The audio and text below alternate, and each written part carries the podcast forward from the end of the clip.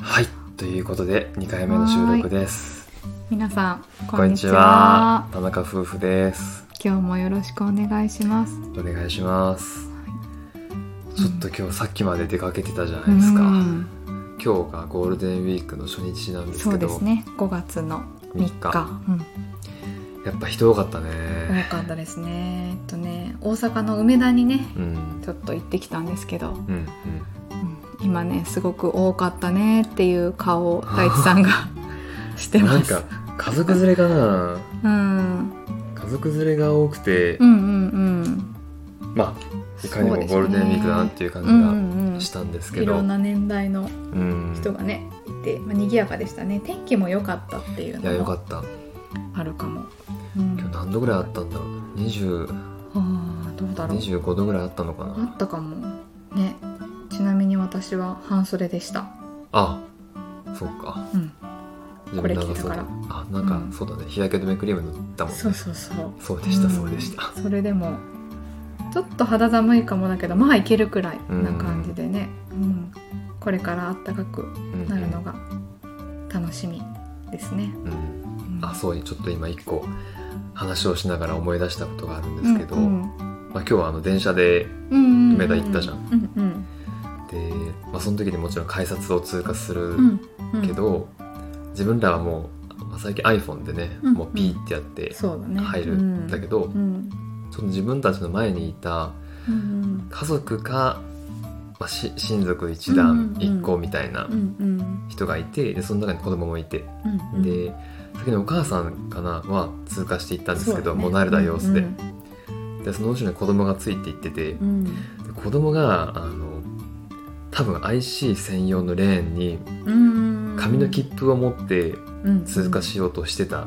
うん。でもちろん入れないじゃないですか。そうですね。でそれを見てお母さんがもう改札の中にいるお母さんが「いやいや違う違うこっちこっち」みたいなのを言ってるシーンをちょうど見てでなんかああ可愛いなみたいな、うん。こんなことあったなみたいな。ね。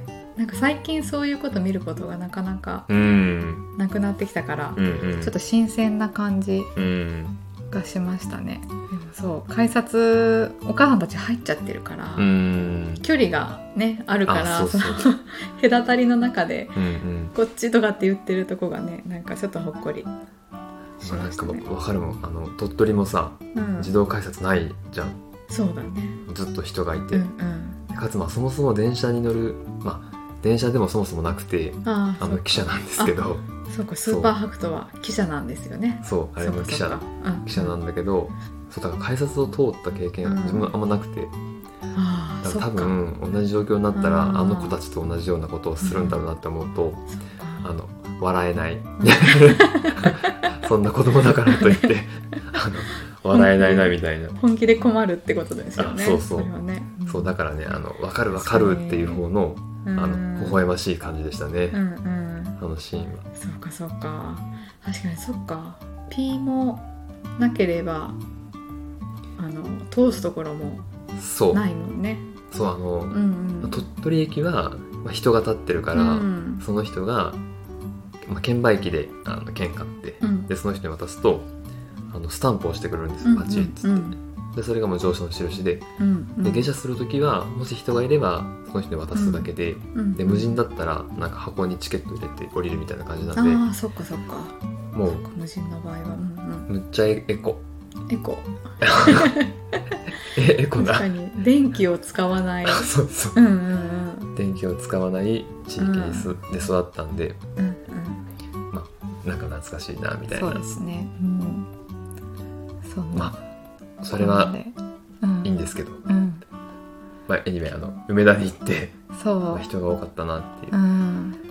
で今日はねう、ん。そう梅田に行ったのは一つ目的がうん。あって、そうあの私が東京にいた時にすごく仲良かった友達が、うん。あの実家というかねおばあちゃん家が関西にあるのでちょっとゴールデンウィーク中に少し帰ってきてて、うん。でまあ一度ねあの太一くんに会わせたいなとも思っていたので、うんうん。そうあのちょっと待ち合わせしてお昼を一緒にそうだね。いやむ食べに。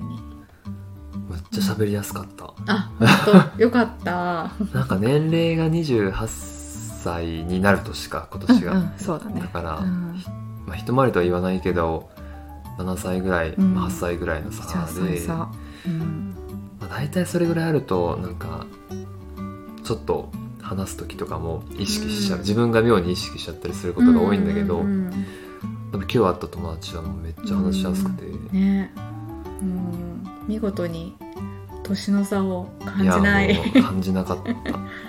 やっぱあれなんかなもともと海外生まれ海外育ちだよね、うんそうですね。生まれも多分そうだったはず。あとうん、だからなんか海外の人みたいな海外の人ってあんま年齢気にしないって言うじゃない、ああ確かに。うんうん。そう彼女自身も多分そんなになんだろうそこをうんいい意味で、あの気にせず人と接してくれるうん。感じなのでね、うん。私たちもスッとう、うんん喋、れる感じなんかそんな感じだすよね。え今日の友達は、どこで出会ったんだっけ？えっとね東京に私が住んでた時に、うん。あのシェアハウスだったんですよね最後に住んでたところが、うん。そうそこで出会った友達。あーそっか。じゃあもう何年？56年になるかな出会ってからあはー。そう 5, 5年くらいか。なんか。そうだからなんかずっとねあの社会人1年目彼女が社会人1年目の時に出会ったのでうん。その時の印象があって、うん。あもう28なのかって 今日はあって。社会人1年目。思った。めっちゃフレッシュな、そう。時期だよね。んそう。でもやっぱりなんかいろいろ悩む時期でもあるっていうまあ自分もすっごい1年目って悩んだ記憶はあって、うん。そうそれそういう姿もすごく見てきてたから、うん。なんかその中ですごい今のねなんかそういうこんなこと考えてるんだなっていうのをしみじみ思い出したりしてました。そうだね。まあなんかちょっと仕事の悩みもうんうん。あった感じだったよね、そうだね。ろそろうん転職みたいなね。うんそう。まあねそういうのもあのきっとバネにして、彼女は、うんね、今後も活躍していけると思うので楽しみです。うん楽しみですうん。ね、いや会えてよかった。楽しかった、た、うん、でその子も、うん。まあ、さっきなんかあの年の差を感じないみたいな話したんですけど、うん。それを私が一番感じたのがあのあ年の差を感じたってこと？あ年の差を感じない？ああ感じない、一番年の差を感じないなということを一番感じたのが、うん。あの知ってるジャニーズがあのすごい一緒っていうすごいなんだろう SMAP とか多分解散したくらいだと、まあ、最近の SMAP しか知らなかったりすると思うんだけど、その子はなんだろう私たちよりかはるかに詳しいえー、それなんでなの感じ。やっぱなんかご家族の影響もあるのかなっていうのと本人もすごくなんだろうあのジャニーズが好きというのもあってだから今日あんないろんな名前がジそうそうそう。うん私いろいろ教えてくれたっていう。ああなるほどね。そうなんですよ。でねそうちょうど梅田で今、あの香取慎吾くんの香取慎吾くんのねね。個展にねうん。行ってきそうまして。お昼食べた流れで行ってきました。いやこれあのー自分も見てみたいなと思って、うんうんうん。ねちょうどその話もねしてたんだよね。そうそうで今回大阪に来たのが5月1日うんうんうん。なんだけど、その前ち前日？前々日かな？うんうん。あの松本中井っていううんテレビの番組やっとって、でそこにあの、まあ、初回第1回目の放送だったんだけど、うん。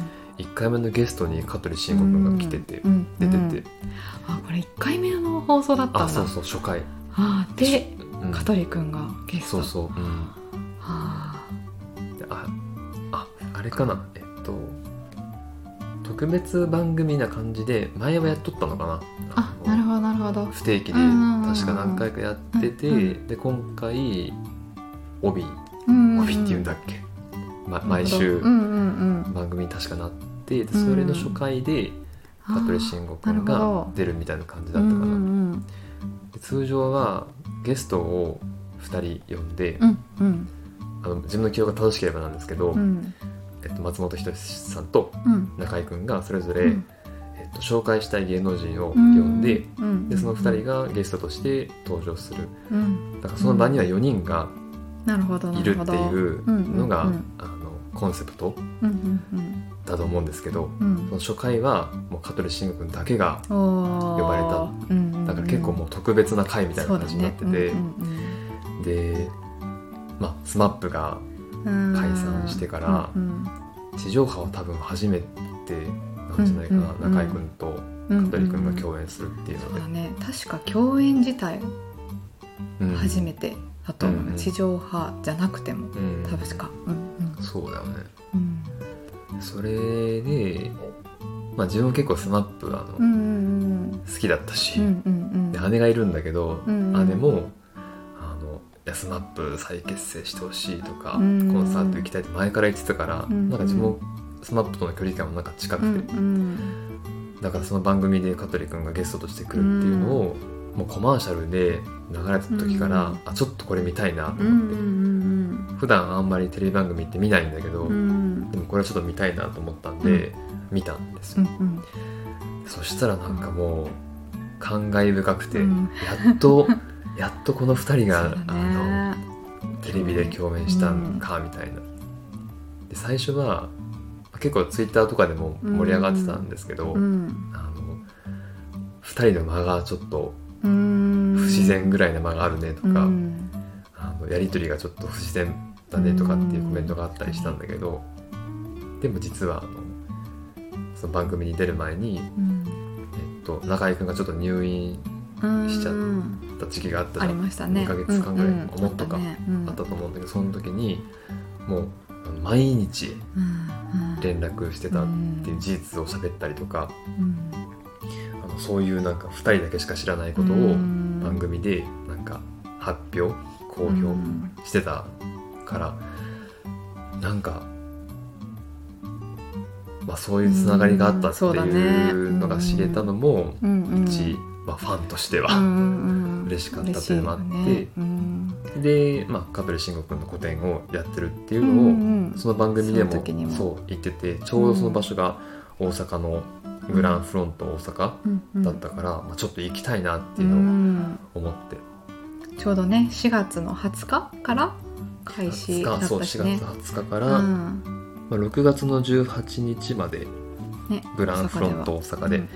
やってるみたいですね。で今日の友達もこれ見たいっていう感じだったんだよね。そうそうそう、うん、ちょうど行きたいなとは思ってて、でまあでもゴールデンウィークだから人多いかなって言いながら、まあ、様子見に一応行っとこうかうんうん。っていう感じでね、うん。今回は行ってみたら意外と並んでなくって、意外とおらんかったようね、ん。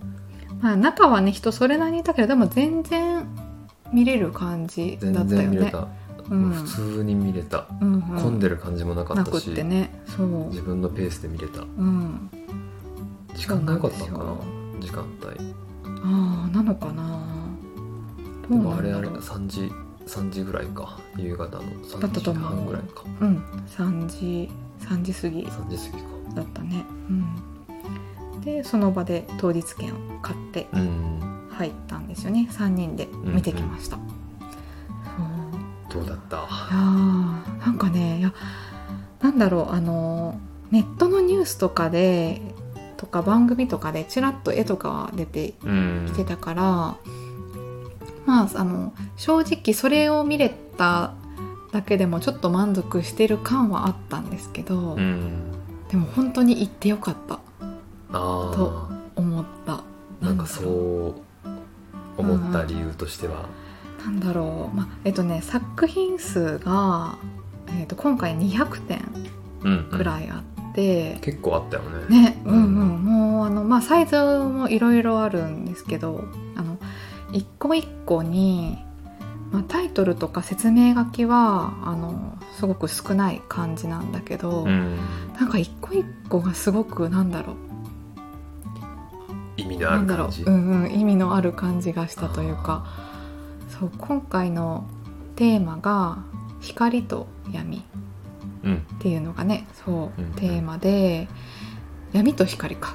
うん。闇が先に来てますね。順番的にはね。闇と光、うんうん。そう。であの一応撮影禁止ゾーンがほとんどだから、うんあんまりね。ね詳細の中身は言えないんだけど、うんうん。その闇からもう闇にいる間すごいああ闇っていう感じですごいちょっと語彙力があれなんですけどなんだろうすごいあまああの香取君ってあのパーフェクトビジネスアイドルってねすごく言ってるっていうそうそうあそう。まあ、自分でそれを言ってるのもあって、うん。でまあアイドル時代はなかなかね闇の部分は出せないっていうのはすごくね、あの前からも言っていたんっていうのは聞いたことがあるんだけど、うんなんだろうまあこういう闇を抱えてたのかってすっと思えないほどすごい闇だった。っうんていう感じしなかった。いやしたした。うんうなんか,、ん。なんか会場にうん。もう入った瞬間からうん。闇エリアから始うんうまんった感じがしてて、うんで一番最初の作品うん。の、まあ、タイトルからうん自分結構、あの衝撃的で、最初のタイトルが「えっと、明日は来ない」みたいな。みたいなね、英語のタイトルも書いてあって「あの Without Tomorrow だったかな。うん」もうその「明日は来ない」っていううん。なんかタイトルの絵自体が一番最初に飾ってあることが、なんかもう、ねねうん。ね、根が深いというか、ね、根暗というか。衝撃的な感じがあそうそうそう、したよね。うん。でそういうあのかつその映画2013年ぐらいだったかな。うん、で SMAP ってまだ解散してないじゃん。してない。うんうん。してなくて、まあ、多分人気ももう絶頂ぐらいの時期に、うん。そういうタイトルのうん絵を描いてたっていうのが、うん。なんか我々テレビでしかうん。キラキラ、ビジネス？キラキラなんだっけ？パーフェクトビジネスパアイドル。ーフェクトビジネスアイドル、うんうん。って言ってたその反動がうん。もうなんか絵に来てたんじゃないかなって思うと、なんかそのギャップがすごかったんだなと思って、どんだけなんか本心がうんそうだね。苦苦しかっうん。たり、なんか辛かっったりしたのかなみたいなことをうん。勝手にねたね。勝手に想想像像ししたたよね。うん。なんかすごい。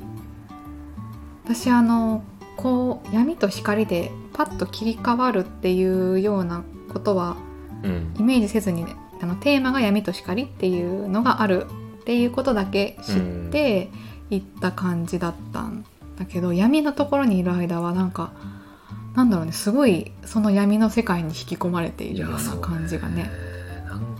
絵が重たかったよね、うんうん、そうだね、うん。あんまりあれか絵のことは言ってはいけないのかもしれないね。うん。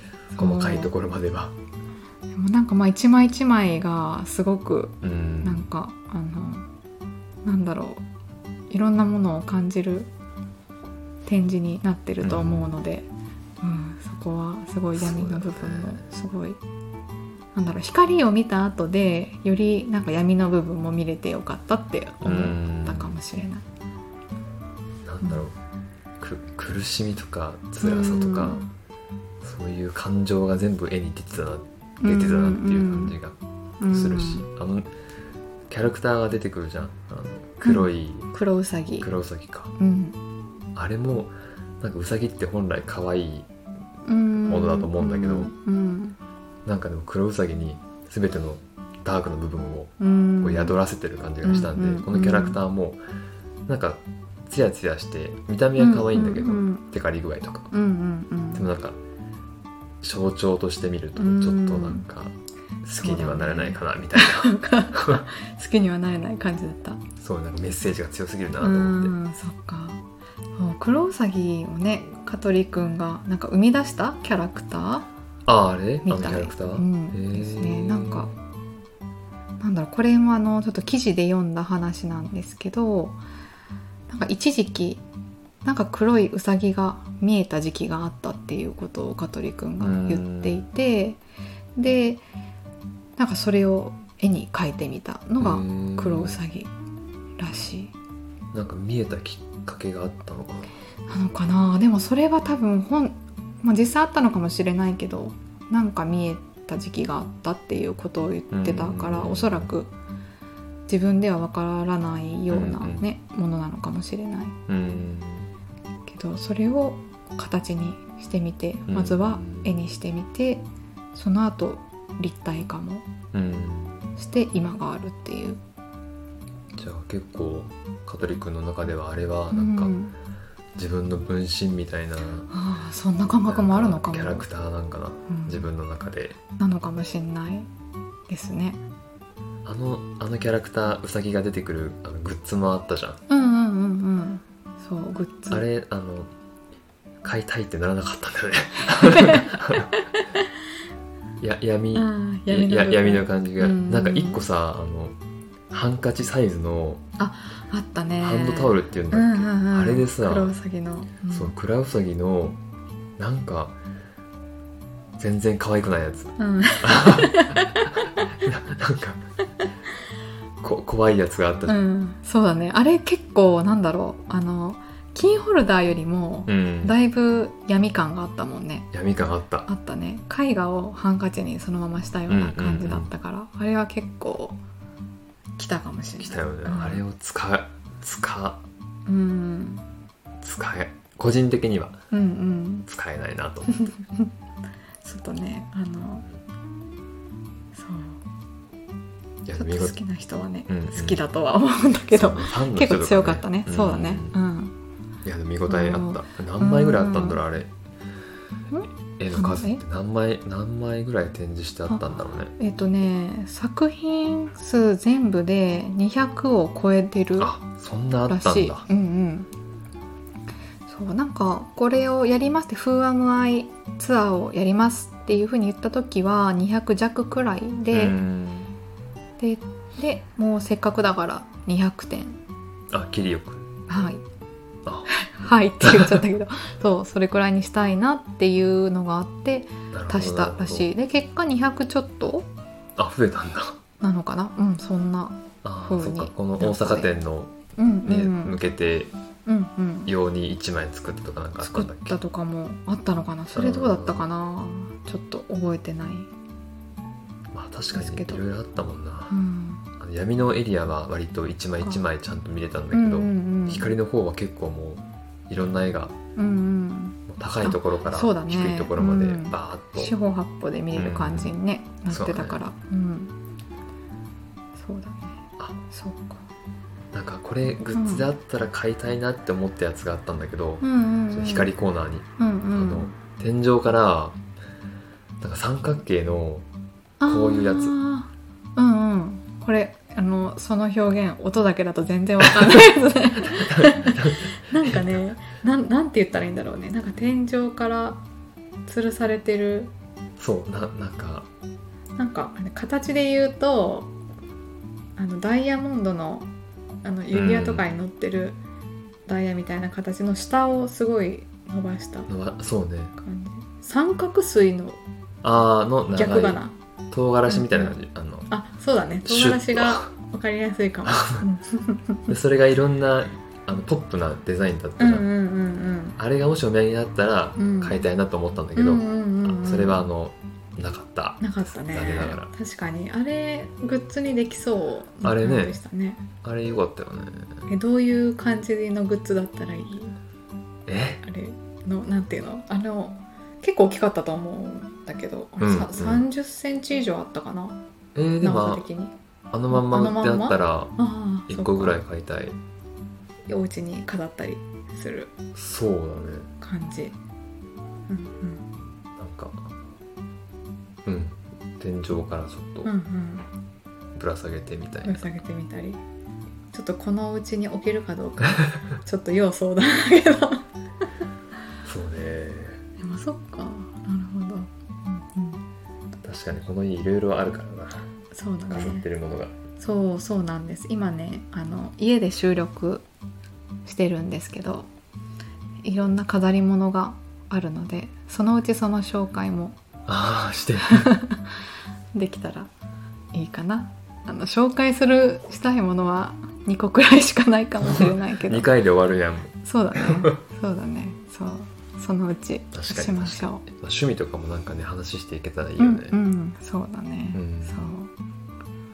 そうなんですよね。そう。このフーアムアイツアーは本当に行ってよかったとあ思ったのでそう皆さんも、うん、ぜひなんか香取慎吾君にそんなに詳しくない人で私たちもねあの全然あ詳しいとかではないうんうん。ですけど、それでもすごくあのアートとしてもすごく楽しめるしファンの人だったらなんかいろいろ知ってる中でうん。感じるものもすごくあるんだろうなっていうね、いや感じ。そうだねファンの人は見た見た方がいいかも。うんうん。そうかより、寄り添えると思う。うん寄り添ってあげられると思う、うんうん そうですね。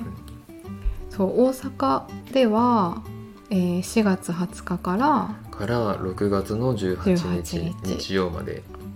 グランフロント大阪の北北館館ナレッジキャピタルイベうんントラボ、イベントラボ。地下1階かな。そうだね。エスカレーター降りていったから、うん。あのメルセデス・ベンツカフェの横だね。あーそっかそっか。そうでしたね、うん、アクタス。アクタスのの横。カフェもあったね。うん。うんそうでしたね。でこの後なんか福岡にもツうんアーで行くみたいな感みたいなじだったから、ね感じだったのでそちらが近い人はそっちでもはい。ぜひ行ってみてください。ぜひ。うん。見応えばっちりはい、うん、抜群です、そう。今日はちょっとその余韻がある中でね。撮りたいなと思ってちょっとなんか話、発散したかった。うんうんうん自分も。あの、うん見た感じを、うんうんなん。でちょっとそれをねうんはい。ラジオに残させていただきました。ました、はい、ぜひ行ってみてください。はい行ってみてください、はい。じゃあそれでは。それでは